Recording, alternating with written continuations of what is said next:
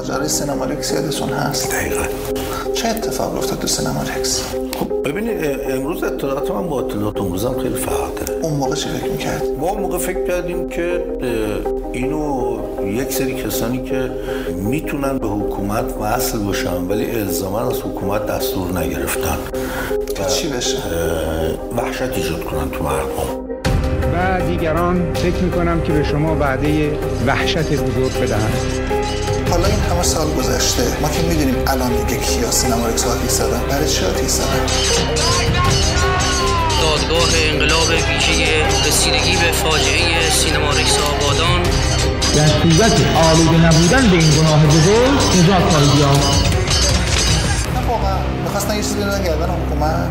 همون آدم ها بعدا کجا اومدن؟ نماینده مجلس شدن همون شد رفت. پادکست تاریخی تارکوت اپیزود دهم معمای رکس قسمت اول.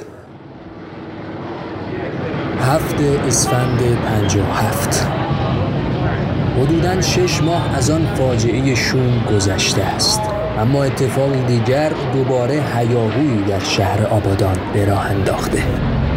خبر عجیبی در مطبوعات منتشر شده است. متهم فاجعه سینمارکس که عامل ساواک بوده با باز شدن درب زندانها در 23 بهمن 57 از زندان فرار کرده است. این خبر برای بازماندگان فاجعه و مردم آبادان بسیار تکان دهنده است. حالا متهم تلاش می کند تا خود را از این اتهام بزرگ تبرئه کند.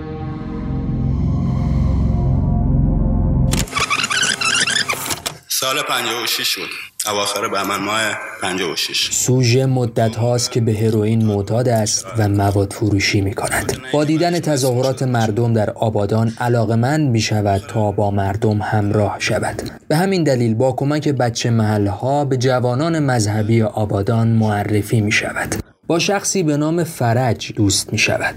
به شرط اینکه اعتیاد و کار خلاف را ترک کند مدتی با دعوت مذهبی ها در کلاس های قرآن مسجد و پخش اعلامیه شرکت می کند. سوژه و فرج فکر می کنند که این کارها نتیجه ای ندارد. آنها معتقدند که باید به مبارزه خشنتری دست زد و رژیم را به جنگ فرسایشی کشاند. جنگ فرسایشی حساب رژیم خورد میشه و فلان چی میگو؟ فرج به همین دلیل بعد از سه جلسه دیگر به کلاس قرآن نمی رود. آنها در اولین اقدام خودسرانه دفتر حزب رستاخیز در آبادان را به آتش می کشند. این کار باعث می شود که عناصر مذهبی آنها را سرزنش کنند. با فرج رفتیم دفتر حزب رستاخیز آتیشش دادیم عبدالله فهمید عبدالله لرقبا گفت چه کاری کردین فلان از مدتی بعد تیمسار رزمی که به عنوان متهم اصلی کشتار مردم قم در دیماه 56 شناخته می شود به آبادان منتقل شده و ریاست شهربانی آبادان را بر عهده می گیرد. شرایط آبادان رژیم را ناچار کرده تا هرچه سریعتر کنترل این شهر مهم را در دست گیرد. سوژه که ناراحتی مردم آبادان را از این اتفاق می بیند تصمیم می گیرد که رزمی را به قتل برساند. اما دوباره با ملامت و ممانعت انقلابیون مواجه می شود چون آنها معتقدند که این کارها باعث ضربه به انقلاب می شود گفتم که می‌خوام امشب خونه رزمی آتیش بزنم. مانع ما شدن که حساب کشته میشی و از این بنده هم که فراهم کردی از یه چماقی درست می‌کنم برای کوبیدن مبارزین و اینا. این روحیات او باعث می شود تا توسط انقلابیون ترد شود. مدتی بعد فرج یعنی تنها دوست او دوباره به سراغش می رود و این بار پیشنهاد جدیدی دارد. آتش زدن سینما سهیلا. 28 مرداد 57 قرار می شود که فرج از خانه پسرداییش تینر بیاورد تا بعد از ظهر سینما را به آتش بکشند. فلاح و یدالله از دوستان قدیمی سوژه هم با او همراه می شود سینما خلوت است. قرار است آنها به دستشویی پشت سینما بروند و آنجا را به آتش بکشند. اما اتفاقی نقشه را برهم می‌زند. هنوز چند نفر در دستشویی هستند و چون ممکن است پشت آتشگیر بیفتند آنها از انجام این کار منصرف می شوند تصمیم می گیرند به خانه بازگردند. اما هنگامی که در خیابان امیری از روبروی سینما رکس میگذرند ناگهان فرج پیشنهاد عجیبی مطرح می کند او اصرار می کند که عملیات را همان شب در سینما رکس انجام دهند.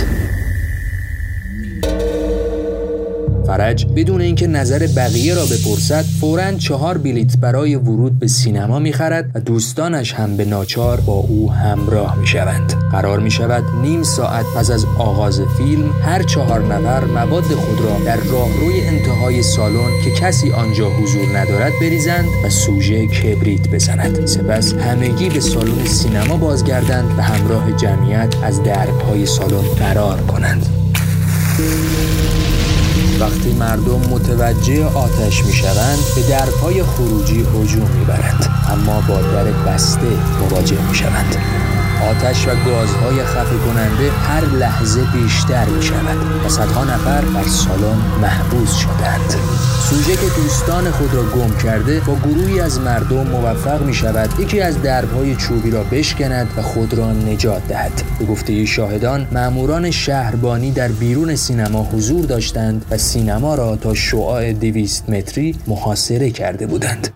نیروهای آتش نشانی دیر می‌رسند و فرج، فلاح و یدالله به همراه حدود 400 نفر از مردم در این فاجعه کشته می شوند.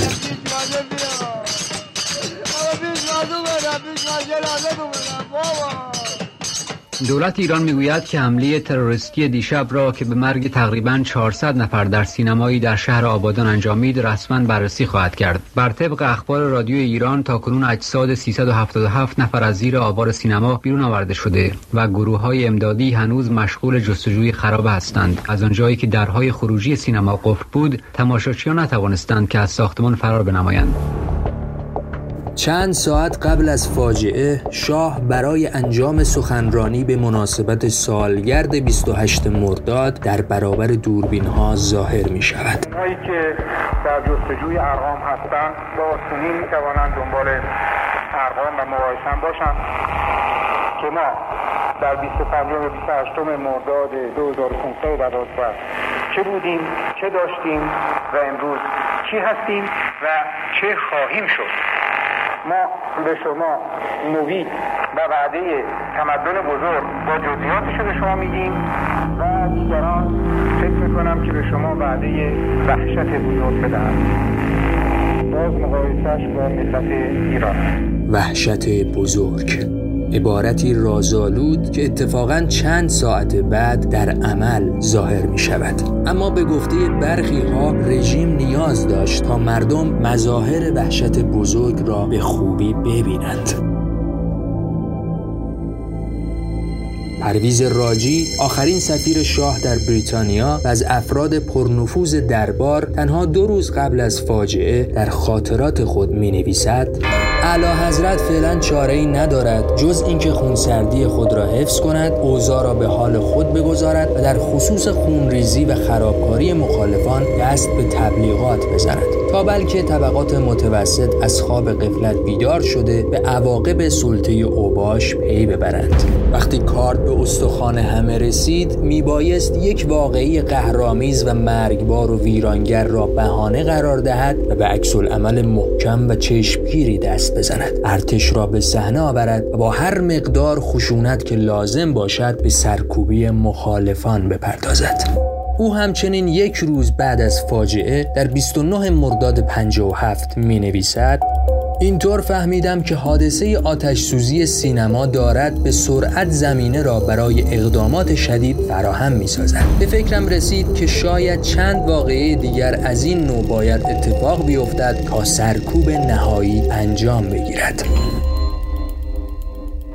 البته به عقیده متحدان خارجی شاه هم چنین فاجعه ای می تواند به نفع شاه تمام شود.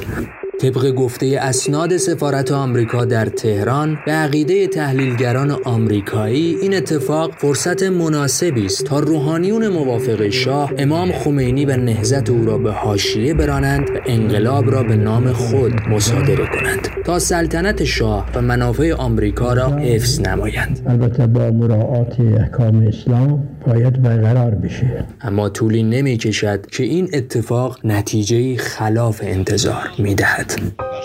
امام خمینی در روز 31 مرداد 57 در پیامی ضمن همدردی با بازماندگان فاجعه شاه و رژیم پهلوی را مسئول این کشتار وحشیانه می‌داند و در این باره به مردم انقلابی هشدار می‌دهد. من به ملت بزرگ ایران اعلام خطر می کنم خطر اینکه دستگاه این گونه اعمال وحشیانه و ضد اسلامی را در سایر شهرهای ایران انجام دهد تا تظاهرات پاک مردم شجاع ایران را که با خون خود ریشه درخت اسلام را آبیاری می کنند لوس نماید. با وجود فضاسازی رسانه‌ای رژیم و دادن تریبون به روحانیون سازشکار مردم با پیروی از امام خمینی شاه و رژیم را مسئول این فاجعه می‌دانند و خواستار دستگیری محاکمه فوری عاملان فاجعه هستند.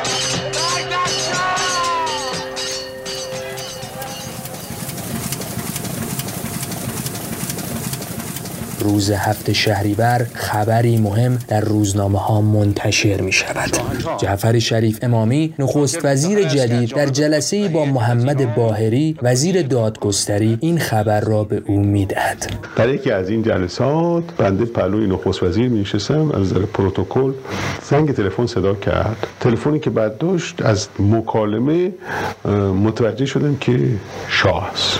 شریف امامی. گفت که بله بسیار خوب و خیلی خوشبختی هست و تبریک عرض می‌کنم و بله حالا باعث دیگه از این کار بهره بکنیم. در همین حد تمام شد و شریف امامی گفت خب خوشبختانه عامل آتش سوزی سینما رکس آبادان شناخته شد معلوم شد. شخصی به نام هاشم منیشتپور در عراق دستگیر شده که به عنوان متهم فاجعه سینما رکس به ماموران ایرانی تحویل داده می شود باهری روند بازجویی از این فرد را بسیار غیر عادی تلقی می کند چند روز بعد به من خبر دادن گفتن که این شخص رو آوردن و در ساواک تحقیقات ازش کردن و فرستادنش آبادان و تسلیم دادگستریش کردن من تعجب کردم تو وقتی آوردنش. تهران به من خبر ندادن. به من خبر ندادن و خیلی از این جهت بی من تلقی کردم بعد گفتن که اینجا ازش تحقیقات کردیم و نوار داریم ازش. گفتم خب نوارش بیارید. نوارش آوردن و منده گوش کردم و بنده چون دیدم کار خیلی مهم هست معاونم رو فرستادم. گفتم آب برید شما و ببینید جریان چی هست تو بعد ایشون رفت و یکی دو روز و بعد برگشت و گفت بله مرد ساده ای هست و میگه که من در هیچ جای دیگه بنایی کردم عملیه می‌کردم. به من گفتن که این کار چی هست و کارت پول در نمیاره بی با ما بریم تو کار خرابکاری پول بیشتر در بسیار خیلی مسخره. پس از مدتی برای باهری اثبات می شود که این فرد متهم دروغین این پرونده بوده که توسط ساواک ساخته شده است. بعد از یک ماه یک ماه چند روز تحقیقات خلاصه نتیجه منفی بود.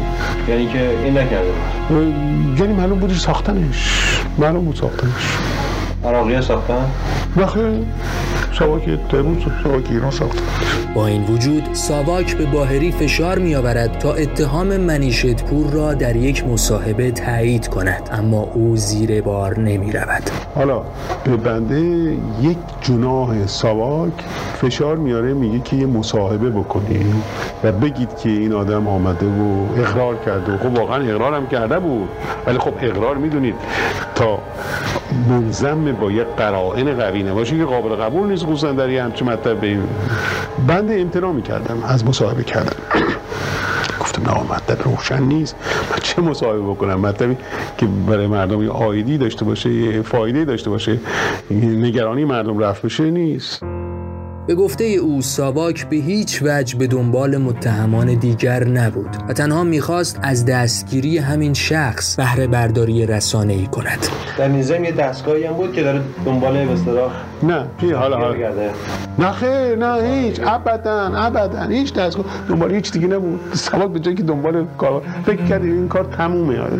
عجیب بود. عجیب بود. پایان قسمت اول.